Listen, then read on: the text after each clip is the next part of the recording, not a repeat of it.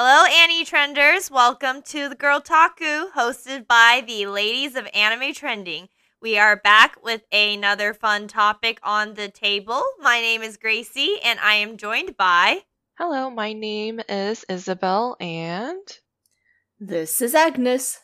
So, without further ado, the Girltaku today will be about anime that we find overrated. Ooh, I know that this is a pretty contentious topic at times, especially since uh, we actually made an episode about over uh, anime that people consider overrated that we actually loved a lot. So, um, so we're going to do the flip side today and talk about anime that had great acclaim, but we personally consider to be very overrated anime. Uh, Agnes, you will start us off this uh, today, which is funny because I know that you are lined up and revved and ready to go. so, um, hit us with your worst. Which uh, anime do you want to talk about that you think are overrated? But before I leap into that, I want to apologize to the fans who like these shows. I am not targeting you. I'm just targeting the series themselves. So if you are part of the fan base, power to you for loving these shows as they are. I'm just critiquing the actual show itself and why I see them overrated. The first one I'm going to start off with is actually one that's very well beloved in the anime community and for a lot of people who are uh, who started anime from an earlier point of time, and that is JoJo's Bizarre Adventure. And now I know like there's a lot of people who are just probably like seething in their seats right now because JoJo's very beloved. But I want to point out that I actually watch a good chunk of JoJo. I was in, I think, my third year of college. I had a lot of friends that like JoJo's, and I told them, okay, I am going to use my entire spring break and I'm going to binge as much JoJo as possible. Here's the breakdown. And I actually provided them a schedule of how I was going to watch JoJo's and hopefully try to at least get up to part four or five during my spring break. Unfortunately, uh, my attention tapered off quite a bit up until part three. Um, and at that point, I had to ask myself several times, why do people like JoJo's? And I considered it to be quite overhyped, despite coming in with a lot of um, a lot of people praising it for its good storytelling or like really creative ways of implementing power structure. So you are a very brave woman because I am a very brave never, woman. I know. I, I, am very brave. granted, uh, I will not speak to this anime because I have not watched it per se. Um, the particular style, uh, like the art style for JoJo's, is just not my taste. So that's why I never watched it. And so I'm not gonna say on my thoughts because I don't have any right to talk about my thoughts. But Isabel, have you seen JoJo's, or are you in the same boat as me?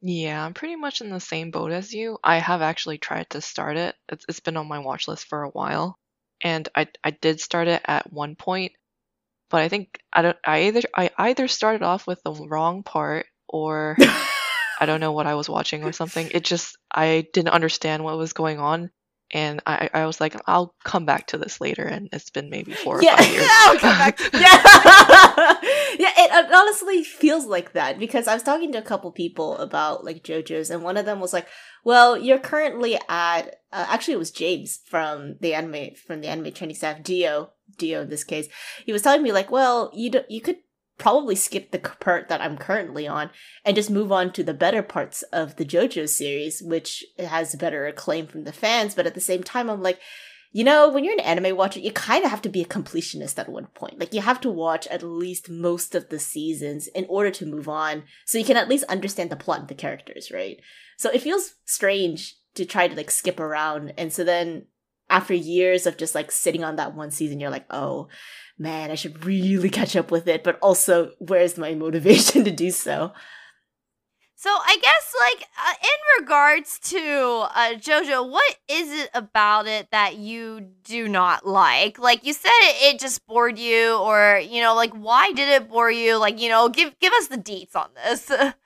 So it, the main deets is I think the really elongated plot structure that they do in part three. Part one is very like typical of the time that when JoJo was first illustrated as a manga. Hits a lot of very um, typical like Victorian romantic esque tropes.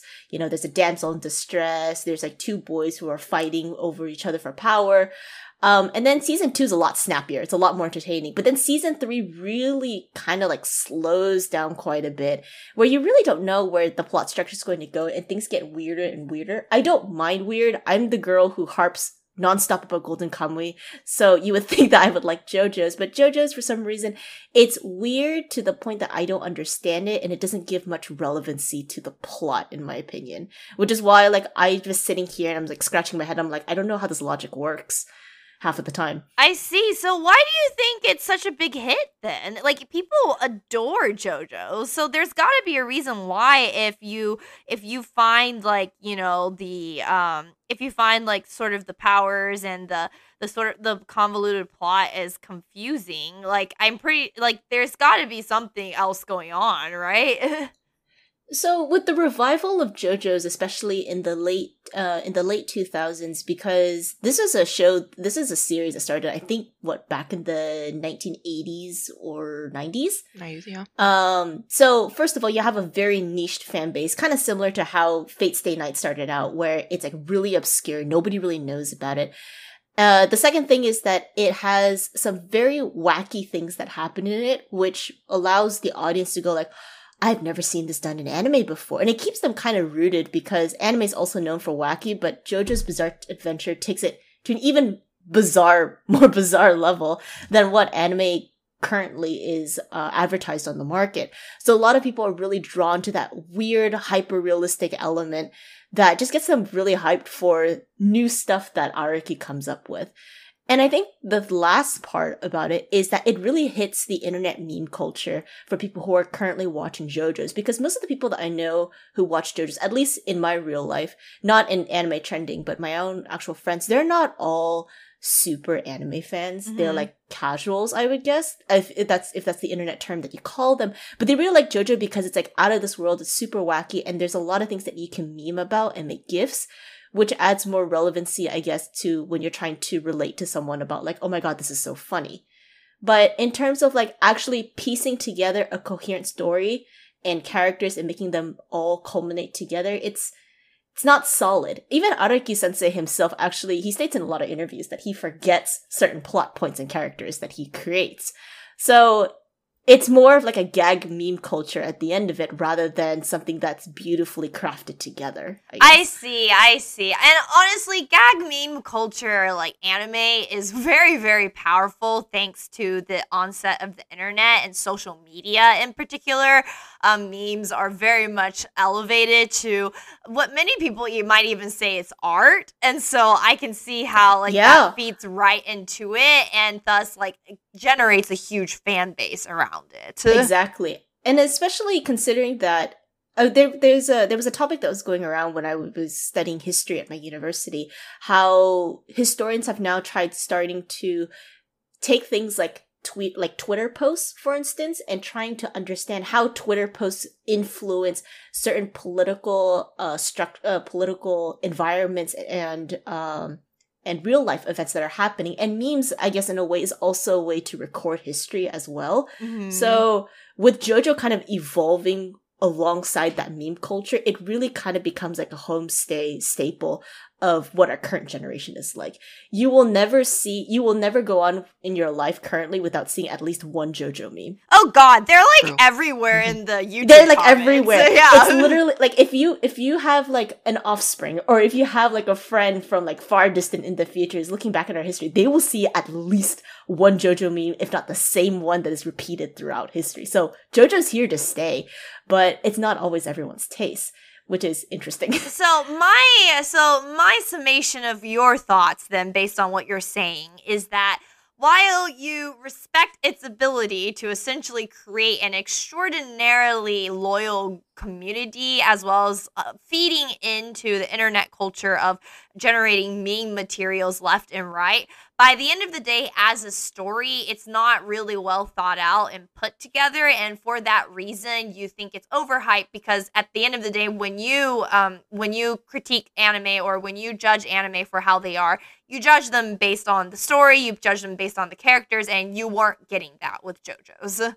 Correct, yeah. And I guess it's also to say that um I have like throughout the years changed as an anime watcher. I don't watch things just for fun now. I watch things a lot more critically Mm. and take an account of many different things that go into the production of anime and how the story develops over time.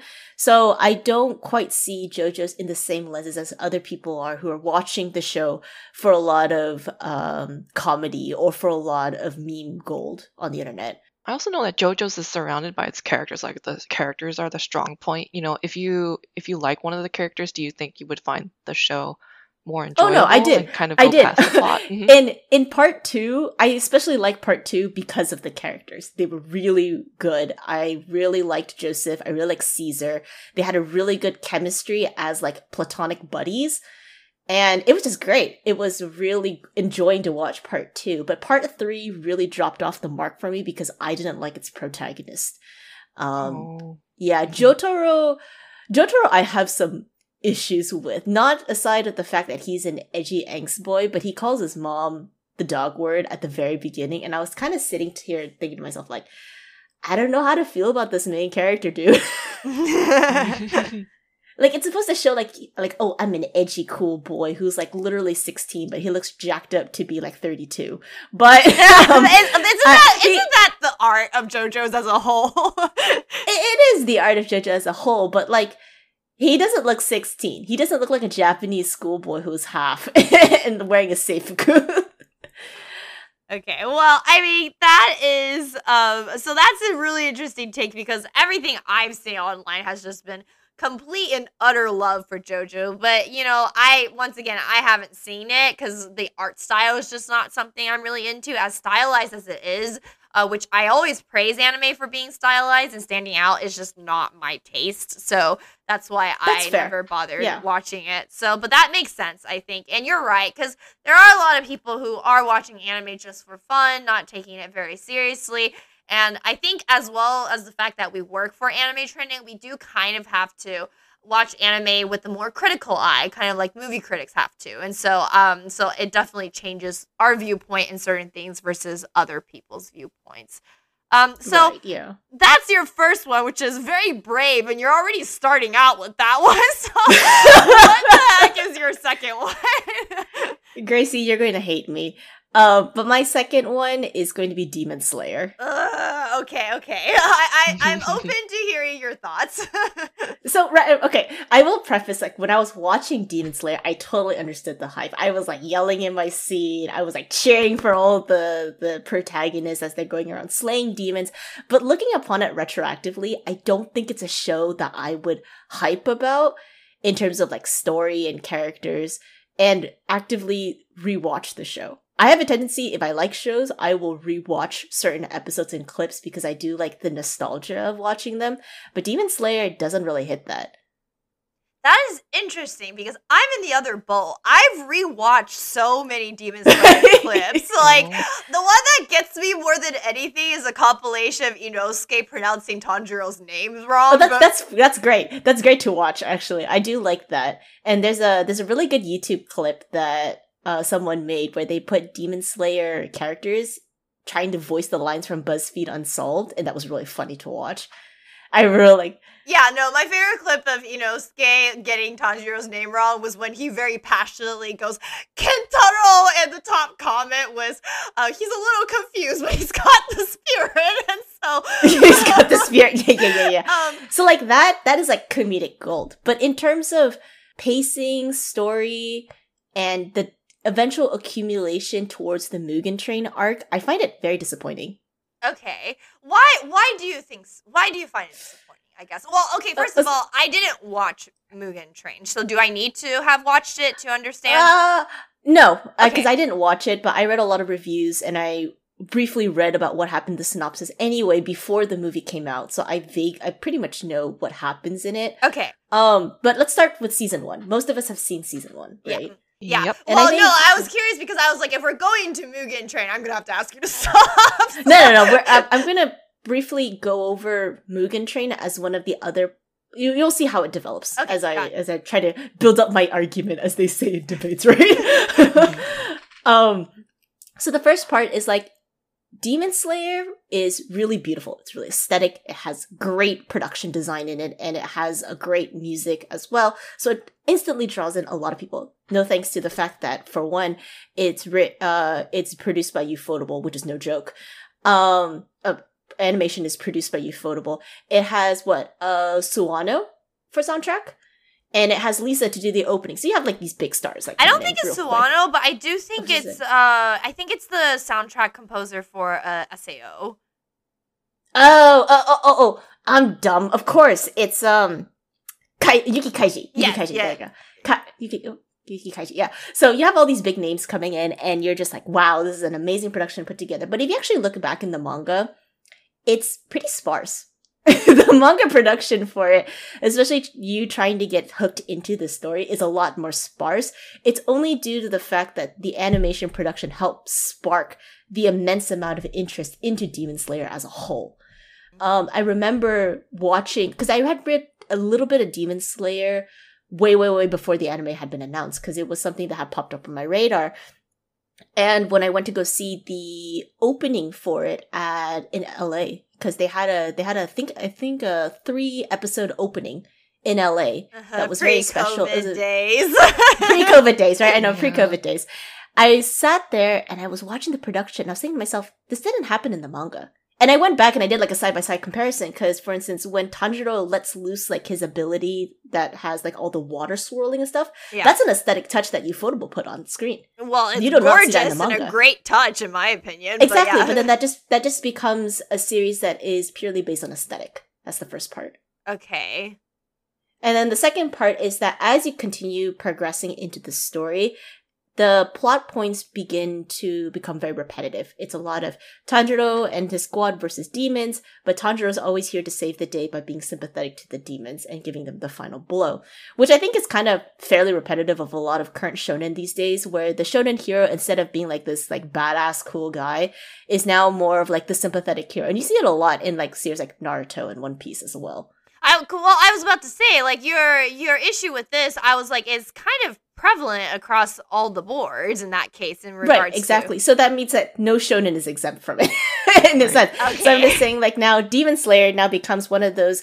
A, it's not atypical. One of those shonens that's very typical, and it becomes kind of boring and repetitive. So and then now, I would argue though, because one thing that I would point out that I've seen people read read and point I mean I've read people point out is that Tanjiro still sticks out of the shonen protagonist because while most of them, like the ones you mentioned, whether it's Naruto or even uh, Itadori from Jujutsu Kaisen, which is the newest, biggest uh, uh, shonen adaptation, they try their best not to kill anyone if they can.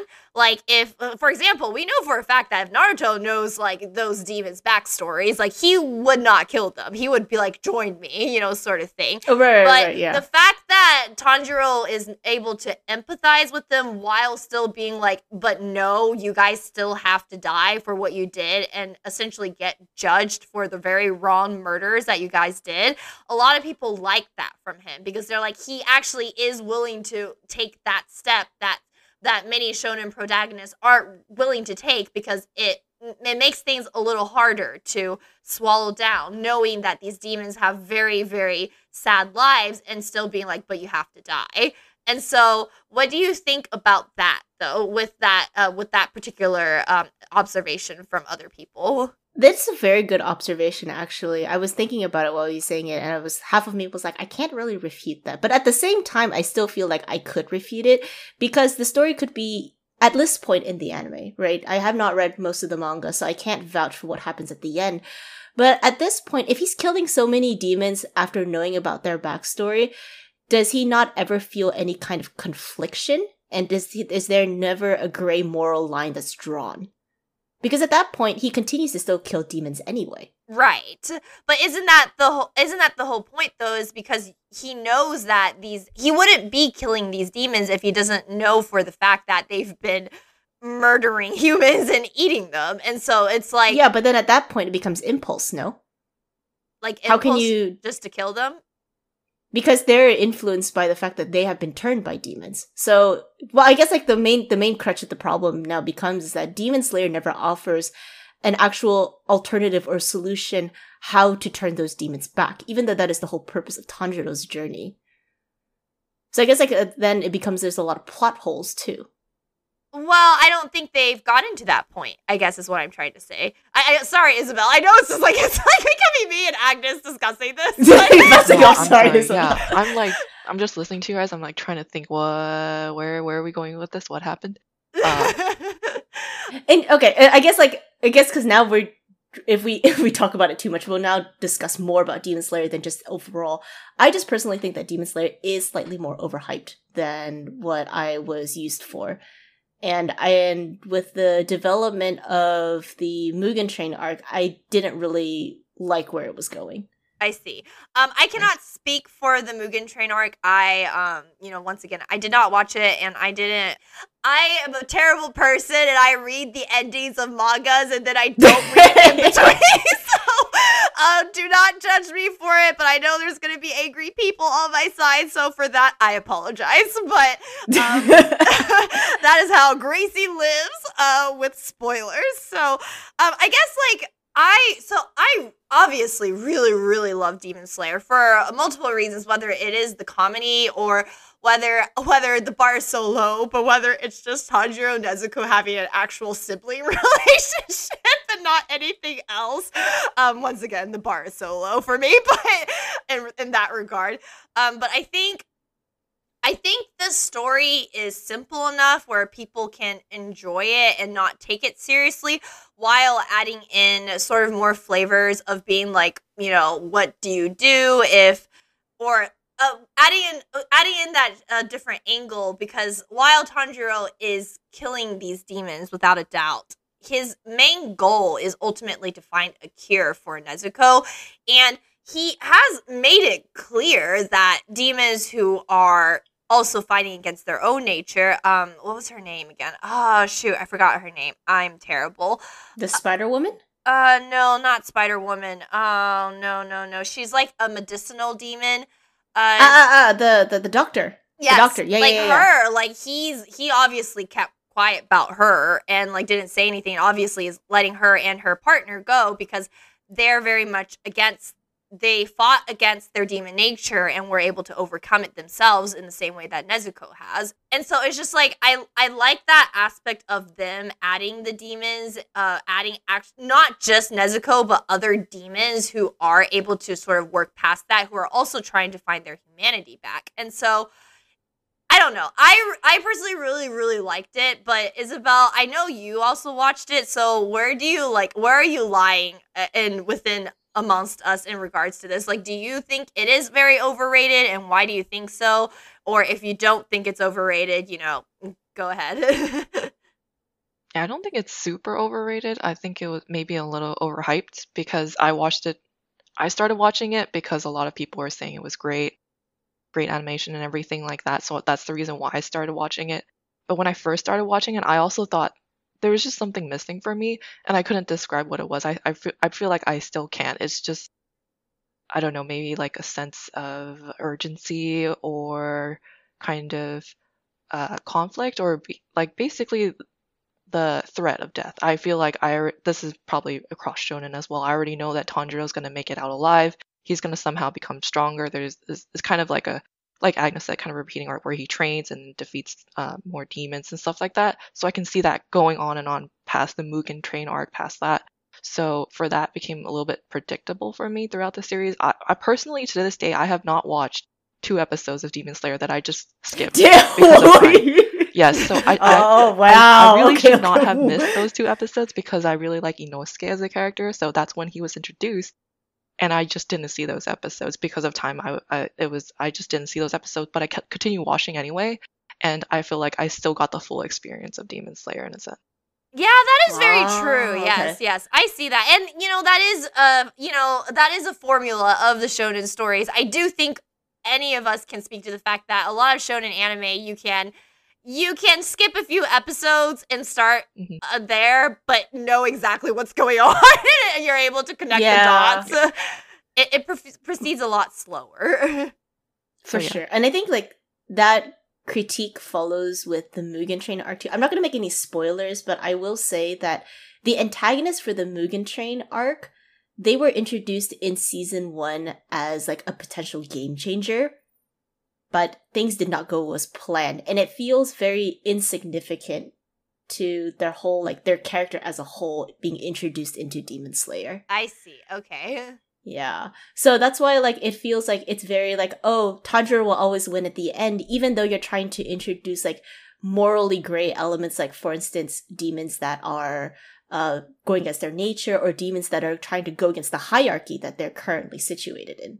Well, uh, I think this one will always be contentious because we're always going to have people on one side who really, really loves it and adores it, me including. But I also have to admit that my loyalty to the anime is featured a little more on the characters and the actual plot per se, and I have always have a bigger emphasis on characters as a whole, whether I'm watching anything or writing or reading anything.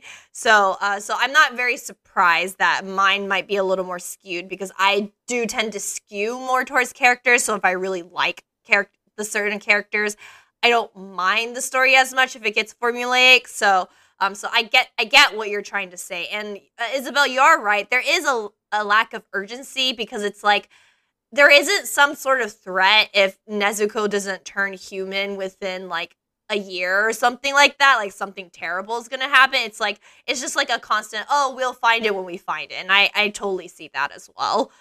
When there's a will, there's a way. Yeah, yeah, basically. Yeah.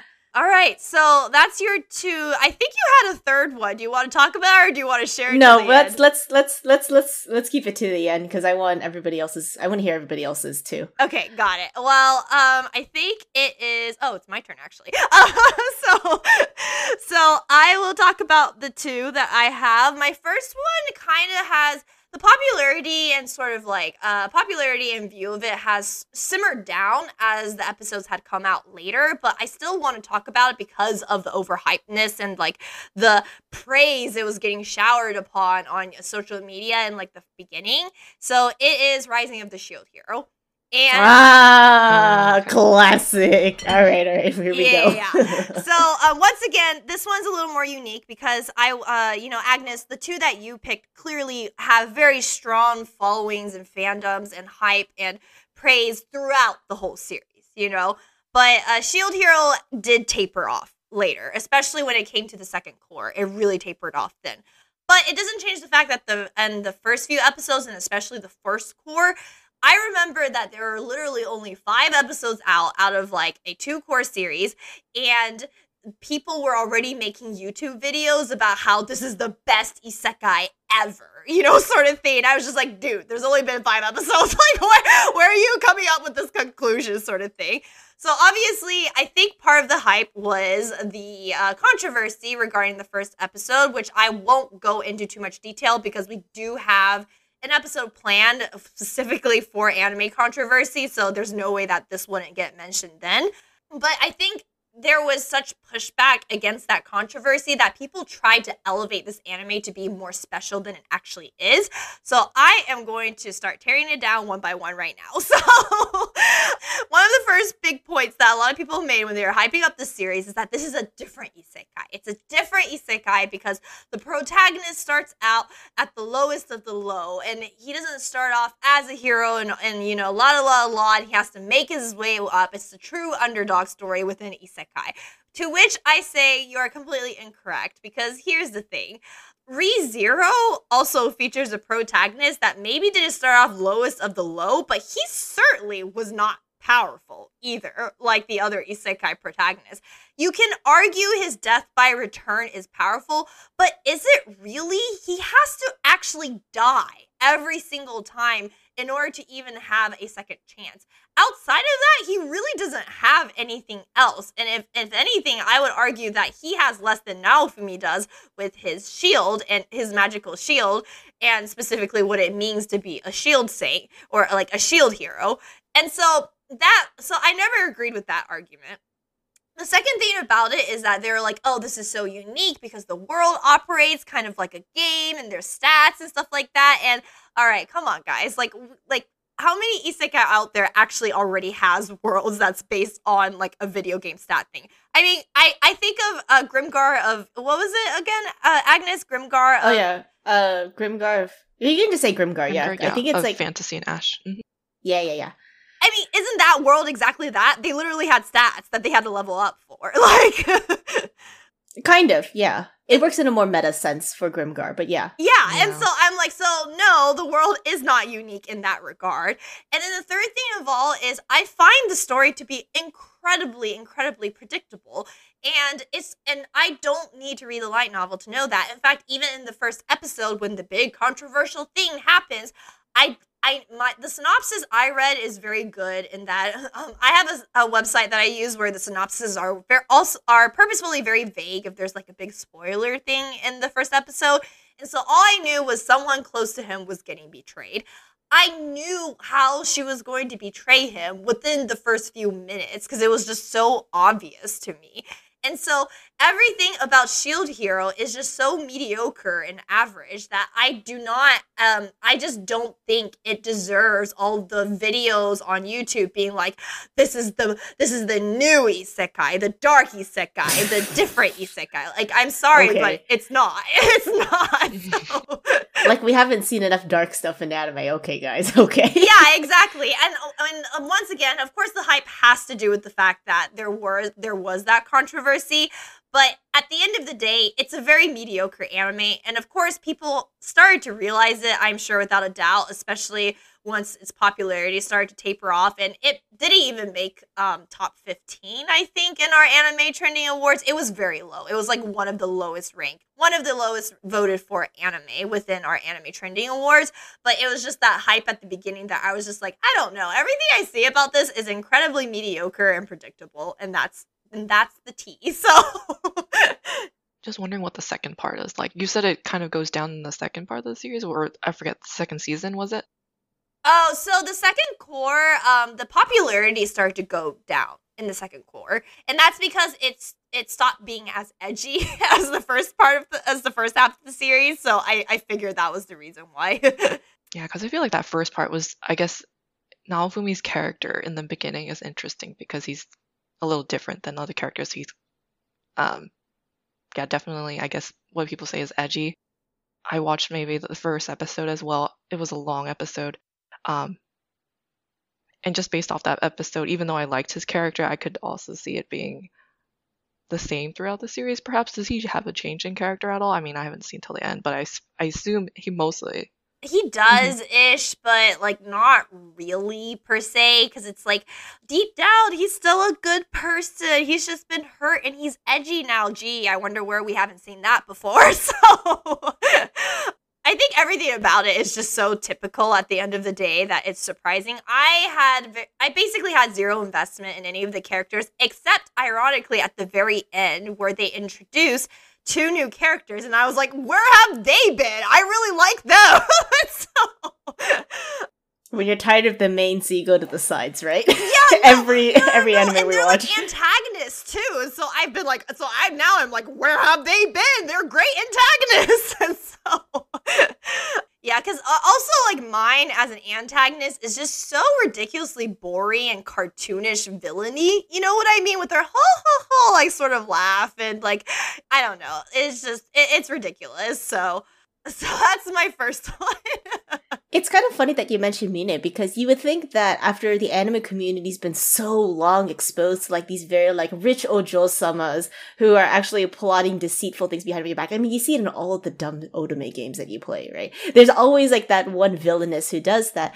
And yet, even though we see it time and time again, people are so attracted to that type of stuff and those types of controversies rather than something more complicated or deep, like you mentioned, like the two other antagonists featured at the end of the series. Yeah, no. Okay, so here's the th- uh, this is going to spoilers, guys, but uh, but one I would say like don't I, I just squeaked my rubber duck. I'm sorry, but That's okay. it's, it's it's it's a cute it's a cute alert. We can use that. I say, just like, oh, realized spoilers. that I was talking when I squeaked it, so it is gonna stay in the episode. That's okay. we'll we'll use that as a, a spoiler alert tweet. Uh, spoiler alert. Oh yes. squeak. Okay.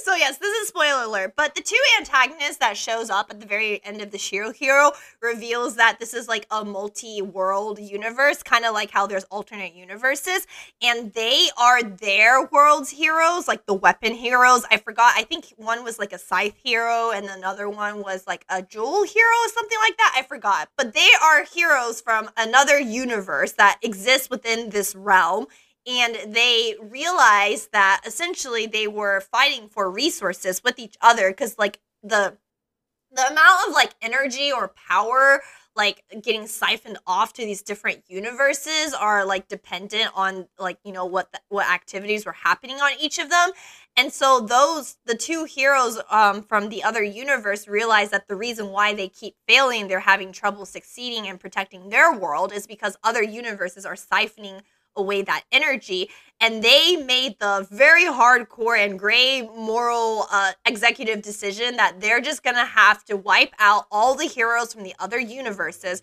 so that they have enough energy to protect their universe. And so, and they introduced those two at the very end. I was like, well, I'm I'm invested in that, you know. that is a very cool plot point. That I think is super cool because it's very meta in a sense. And actually, a couple other isekais have started to kind of talk about like the parallel universes and other worlds that they're talking about. I think, like for instance, um, the one where it's like the, uh, the the the the one isekai where like the hero has like an unlimited power and he's paired with like a sentence that's kind of like Aqua from Mhm. Konosuba. What is it called? Mm. The one where the hero's like super jacked. oh gosh, I don't know. Um, Overlord or Uh, it wasn't Overlord. It wasn't Overlord. It was another series. It's the comedy one where like there it happened. It had an ending where like nobody expected it to happen. Mm. He died, I think, at the end. What? oh, uh, not sure. I I don't recall the name right now. I'm sorry if I spoiled anything for you guys. Um, but in that show, like at the very beginning, they talk about how like they contract heroes into the universe. So I think that's like what's the interesting part for Shield Hero for you, Grace, is that they're introducing a much more different take of the isekai and introducing all these meta mechanics. Mhm. But I definitely agree that Shield Hero was very overhyped at the beginning with the Edge Lord, and I probably want to say that it's because a lot of people were originally influenced by the manga and the light novel that came out first. Mm.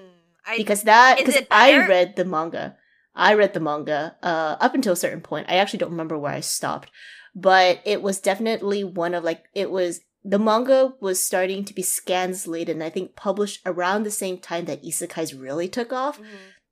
So people had a lot of high expectations coming into it, but now looking at it retrospectively, the beginning plots is very like typical edgy boy, not very interesting yeah. overall. And I- the controversies don't make it any better. Yes, and I do want to point out I have read from more neutral people on this in this regard is that um, they're light novel readers, and they said that the anime adaptation actually didn't do a good job of adapting the light novel because uh, Naofumi is uh, Naofumi has a lot of internal monologues in the light novel. Obviously, novels you are, you can write monologues a lot easier.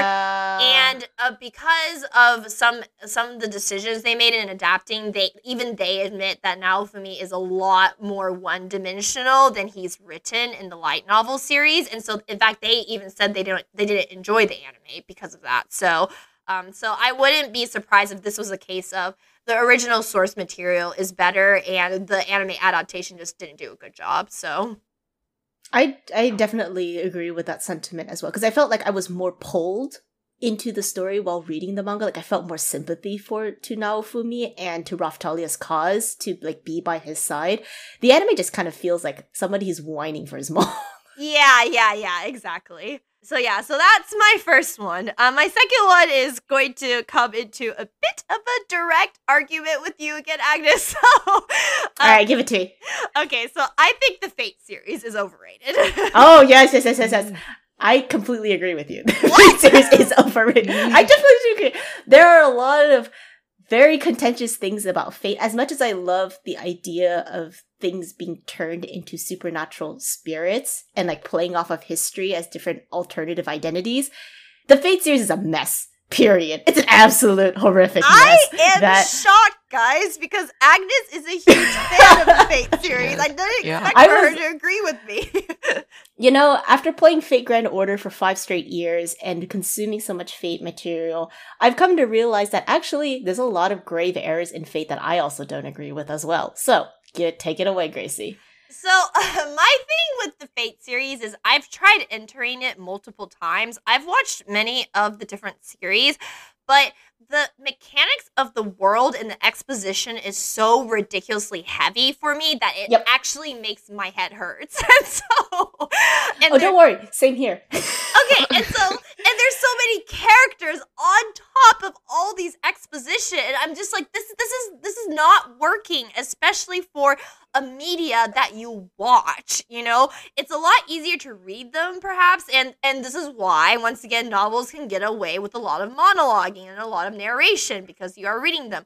But when you're watching them, it's a completely different feeling. And I'm just getting fed information after information after information after every episode and meeting all these characters and then flipping back and forth. And there was like different timelines as well. And by the end of Uh huh. it, hmm I'm just like, I don't know what the F is going on anymore. And so I don't blame you.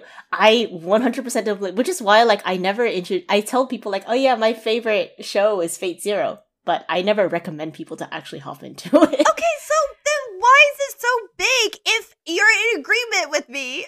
the reason why it's so vague is we can blame it mostly on its creators who created the visual novels.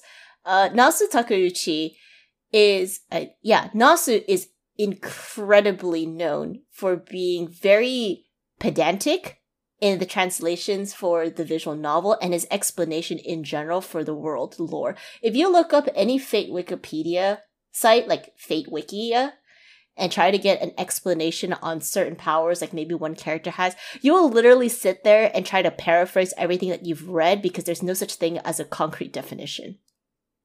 It's very abstract to the point that it makes sense in Takeuchi's head, and everybody who tries to explain it to somebody else will just parrot his words.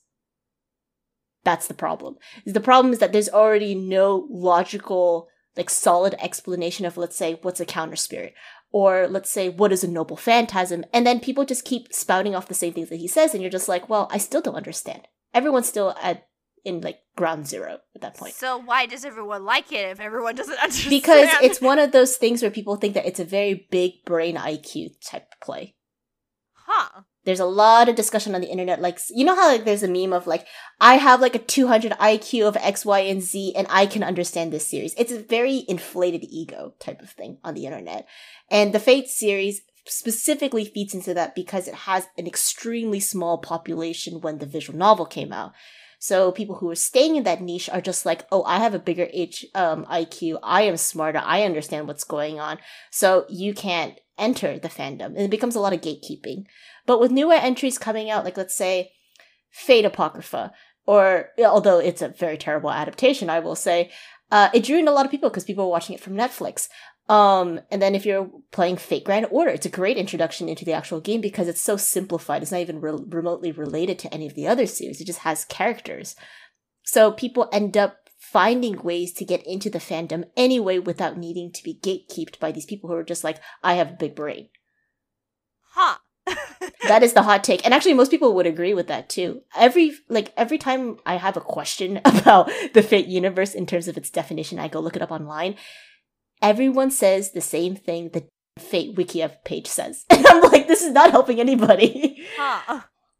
Wow. Yeah, I can kind of see that too. Well, when I watched the Fate series, I kind of didn't question anything. Maybe also because I was Yeah. younger.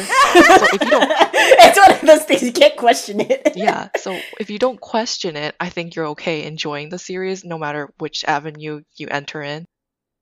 For me, as as a as a person who watched the original Fate series and went on to like Unlimited Blade Works, I think I do agree the franchise has grown so big that I don't even understand it anymore, and I don't even try watching the other things because I kind of want to keep one timeline and not jump into any other timeline because those get confusing too. Because I they want get to very know confusing. Yeah. yeah so it's yeah it's definitely hard to keep them all together if you're trying to consume the whole world honestly i feel like Yeah. Nasu also there's a very infamous uh Reddit page that somebody uh Reddit image that somebody posted about all the different Nasu storylines and how all the characters from all of his different series kind of line up and match to each other, and that's already very confusing to look at. So if you're asking why Gracie Fate is so hard to get into, you can blame on its creators and the fact that the story itself doesn't do itself any justice. Well, I will never enter this fandom to say the and that least. is okay. That is that is completely fine. I don't disagree with you. There are some really good um light novel spin-offs of the series that I think do a very good job of explaining their mechanics and their take of the Fate universe. So uh many of us have here have watched like Durara or Baccano, right? hmm Yep. Mhm. Durara. Yeah, so Narita uh Ryoga Narita, who wrote the series, actually wrote a Fate stain uh, a Fate a Fate spin-off series called Fate Strange uh Fate Strange Fake, which is actually very well done, I think. Um so there are some instances of that, but in terms of the main storyline and the characters and all the mechanics, it's fairly messy. Well, I shall not harp onto it any longer because I've harped onto it before, but that is my final thoughts on the Fate series and why I think it's overrated, and it turns out even Fate fans agree to that. So. I'm gonna get cancelled. In, like, I think the three of us are like uh, the girls. Like, I feel like our personalities, we just don't care if other people are angry with us. I don't know. I feel like that's just how we operate.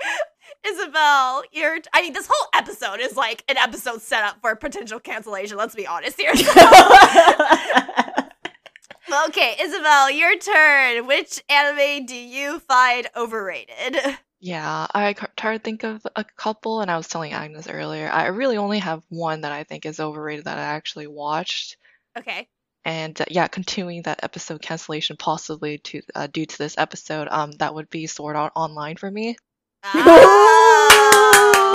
okay, okay, okay. Bring in heat. Yeah, it's highly polarized. I I mean, when it first came out and everything, a lot of people uh you either hate the series or you love it to death, I guess. And um, I at first I was one of those people who hated the series. Honestly, when it started out, um, I was excited to watch it um, when it came out in 2012. Uh, and I'm talking about the only like the first SAO series. I'm not talking about every anything else that has come after. And I, I for me mostly the time skips in that first uh, in that first part of the series as well as kind of like the plot holes in the series Oh, yeah, yeah, kind of yeah, kind yep, of yep, yep. for me. Yep, yep, yep, yep. I Um, 100% agree. Yeah, because when I came into the series, I kind of wanted it to be like what we mentioned before, maybe something like Grimgar, uh, where, you know, Kirito kind of builds up uh, going up the tower, or something like Tower of God, where he goes up the levels, because the idea behind the story is that you have to defeat the boss after 100 levels. But we just go ahead and skip, like, we're you know, He episode defeats one. the boss at level 75, guys. Like, come on. Exactly. So he just becomes overpowered, and there's nothing wrong with being overpowered, but being overpowered within two to three episodes, I, I wasn't so sure of that. And he becomes, and he stays overpowered throughout the series as well. So I, I couldn't really get behind Kirito as a character. Um, you, you know, he's supposed to be this kind of like cool, distant character, even though in real life he's supposed to be kind of like one of those uh, people who are kind of um, antisocial, kind of uh, you know, kind of distancing himself from the world and only focused on games type of person. So um, that's one. Uh, the other thing is also kind of its treatment of female characters. I thought Asuna was a great character, especially in the first half of the series, mm-hmm. because I because you know she's like second in command of the guild. She's super strong, and I thought, oh, this is cool that you know she can actually fight alongside Kirito, defeat bosses and stuff like that. Mm-hmm. Um, but no, my expectations are defeated in the second half when she literally turns into the damsel in distress, and I kind of lost respect for like characters in the series or female characters also just introduced as love interests for Kirito, and he doesn't really care about them. So Mm. I can't say it's a real harm, but it kind of looks like one, um, to me at least. In I think it SAO. still kind of is because they are all into him, even if he's not into them. You know? Hmm Yeah, it's just so weird that all these characters are introduced, but their, you know, th- their main focus becomes Kirito or something like that. I mean, that's not all the characters, but for the majority of the characters, I feel like that's the reason why they're introduced uh, to just move the story along. And those are the main reasons why Um, I didn't find Sword Art Online. Uh, you know, it's not. I don't think it's the greatest anime, as in like a 10 out of 10 or something. Mm-hmm. But it's definitely not a one either because I feel like the animation and the you know kind of like the world building and the and the concept itself is very very interesting. I was very attracted by that. Um, but you know more for the plot and the characters to kind of fail in that aspect in that aspect kind of bring it down for me a little bit. I think I you're. agree. Oh yeah, no, I was about to say like I think I think you're absolutely correct, and I was also on. I I'm with you, Isabel. I remember the extreme hype and praise when uh, Sao was coming out, and I was just like, ah, am I the only one who feels like it's fine? Like you know, I don't I don't think it's amazing, but I don't think it's terrible, you know, sort of thing. And the good news is, uh, for your information, is the author admitted to the fact that his female characters aren't the best and how he has uh, used sexual assault sort of as drama drama to like sort of further the story per se for the female characters and had resolved himself to do better so i mean that's a little bit of good news right Yeah, especially if the author didn't admit that. I yeah, I think yeah, it was written there like the first part of the series was kind of rushed in a sense because you know um, I believe the author was just writing it to write it. It wasn't really thought out or you know even reworked in the anime series where which it could have been. And I've heard that Alicization is kind of uh, what I what a lot of people expected to see in the first part of the series. So Mm. I might give that a shot because you know um, hoping that the author you know has kind of worked on that and worked on the characters a little bit more. It would be really really great to see. I am sorry to tell you though that Alicization still included like a sexual assaulty scene, and this time it is not the author's fault because that was not in the light novels, and the anime decided to add that in. So I just want to make that clear.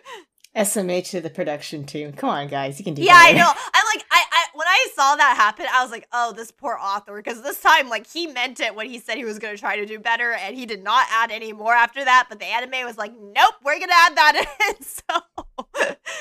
if Alicization is not your cup of tea because of how they ruined it with that extra uh, non-con scene, you could definitely wait until Sword Art Online Progressive comes out.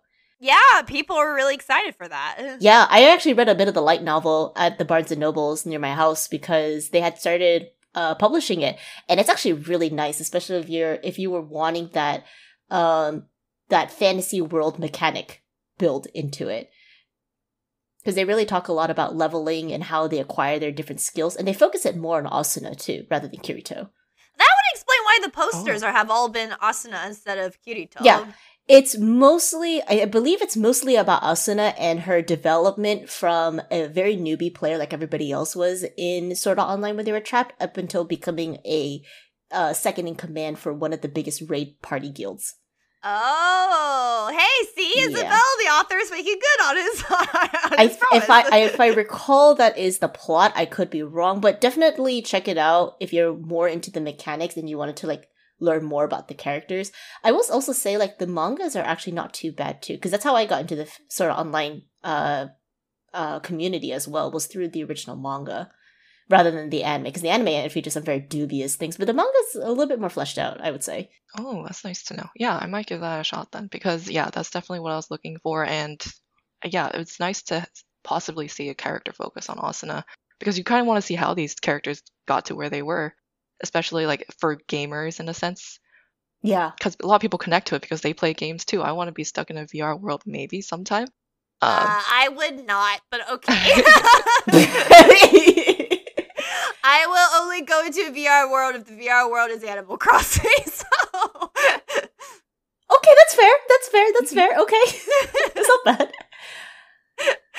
um but uh, yeah no i think i think you hit the nail on the head uh isabel in regards to like what you think had made sao overrated. And um the i said good news is the author has said that he wants to make improvements. He hears these critiques and he actually did listen to them based on what i have read from people who read the light novel series. So at the very least we have an author who understands the critiques about like his story rather than just sort of doubling down on um you know on him being like on on his story on the areas that people have had a lot of questions about so yeah Oh yeah, definitely. It, it, you know, it has a fair share of flaws, and you know, the plot twists or plot holes. Um, but you know, it it definitely has a good concept moving forward, and possibly along with this animation as well, um, it'll definitely carry on. Yeah.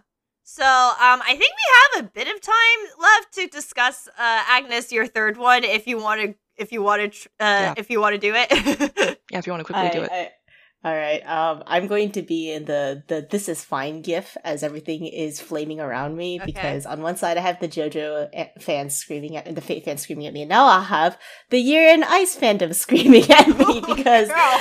in retrospect, Yuri on Ice was rather overrated. Now, I did really enjoy it when I was watching it in high school with my girlfriends. We had a we had a blast. We marathoned the Agnes, whole you thing. are just hating yourself up to dry today.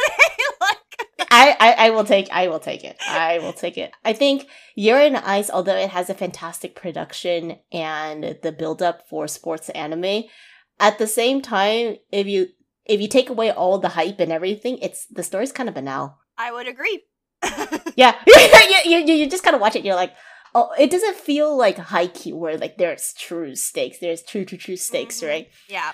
But Yuri on Ice feels kind of like, oh, okay, well, maybe Yuri needs to compete against Yurio, but there's no real rivalry. It's more of like, oh, if you continue skating me, I, Victor, will prove that I am a capable coach and that you can make it big kind of thing. I'm like, oh, okay, I guess, question mark. I think the pacing Um, is what threw me off the most about the series. uh, pacing's odd. Mhm. The pacing's very odd. And I think what also threw me off the most is that when I was watching it, it was still very early on that I was starting to accept BL a little bit more because Mhm. they were still having some slightly non-con things in there that I wasn't okay with at the time. right. Um, so I'm just kind of like side eyeing it. I'm like, was it really worth the hype? Was it really worth sweeping the Crunchyroll awards? I don't think so. There were better shows out there for sure.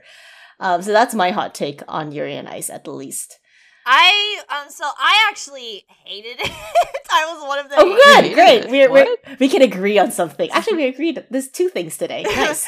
okay, so but my hate was I I want to apologize for my hate because my hate was largely fueled by the fandom and not by the work itself. Um I okay. I the fandom was annoying me so much with how uh, with their not only gushing about Victor and Yuri, but being but also being like, this is the best relationship in anime ever, period. And I was like, I don't know. I'm feeling some power imbalance between these two in regards to in regards to the relationship that I'm a little concerned about. And so and they and they're so proud if they like crashed a website because of like posting Yuri on Ice stuff and they were so proud if they like especially on Tumblr if they bullied someone off of the website for for not liking the anime and stuff like that and I and you know th- this could be this is not a commentary on cancel culture but overall I really just don't side with the idea of bullying anyone, period. I think that's just really, really wrong. And so when they were so proud about it, it gave me such a, it gave, instead of rose colored lenses, it gave me like black colored lenses, you know? Black colored lenses. yeah, I like, like, everything was darkened.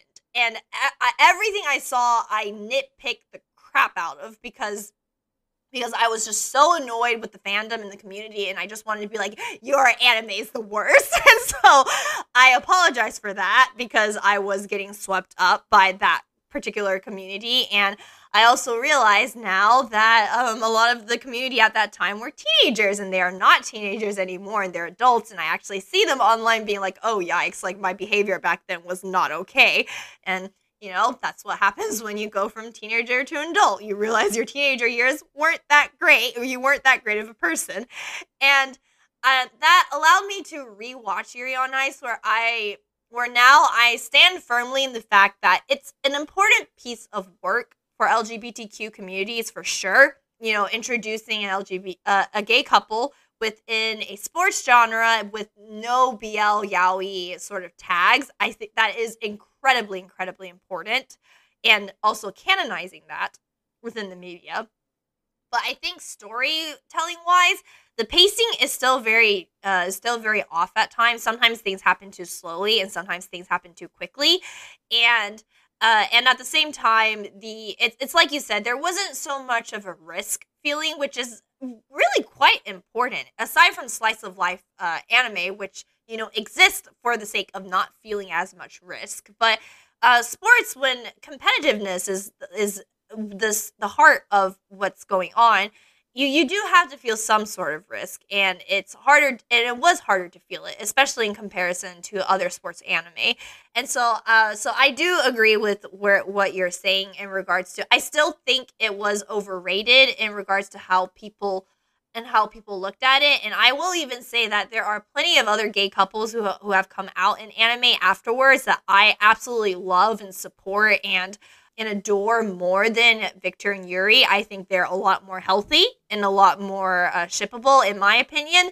But uh, but it but it's just like it's a strange dichotomy of it made a big impact and it was an important impact and it's a positive impact, but it swept people up into thinking like this is standard gold when it actually isn't. So yeah. No, yeah, I agree. Uh, the fandom definitely shaped it um, back then, especially if you were seeing it or just all the hype on Twitter or you know Facebook or just posts in general about the series. And yeah, coming to it as a sports anime fan, it, I didn't get the sports anime type thing I wanted from it. So I kind of had to take a step back and say, oh, this is more about you know kind of like slice of life type of thing, or um, or maybe sometimes it had its own comedic moments that were kind of jarring for me a little bit but I couldn't think much of it because I was like, well, everyone else likes it. Maybe I should like it too. Or, you know, or just like kind of savoring those moments between Victor and Yuri as well. So, uh, but yeah, I definitely agree. Agnes. It was a little, um, a little overhyped at the time, definitely for sure. Whew, well, I wonder how we're gonna come out of this unscathed by the release of this episode. Uh, for everyone, for everyone listening, I do want to reiterate that these are our opinions. We are not asking you to take these opinions, and we absolutely respect you guys. If you do sincerely love this anim- these animes that we've discussed, there is absolutely no shame in it, and we will. And like, we don't see anything wrong with you guys loving these sort of animes. We're just saying like these are our thoughts and our opinions, and you are absolutely free to disagree with us. So uh, I hope you guys aren't too mad from listening to this episode. I hope you guys will still be here next week. But, you know, thank you all for listening along, and I will see you guys later. Bye, everyone. All right, Bye-bye. bye.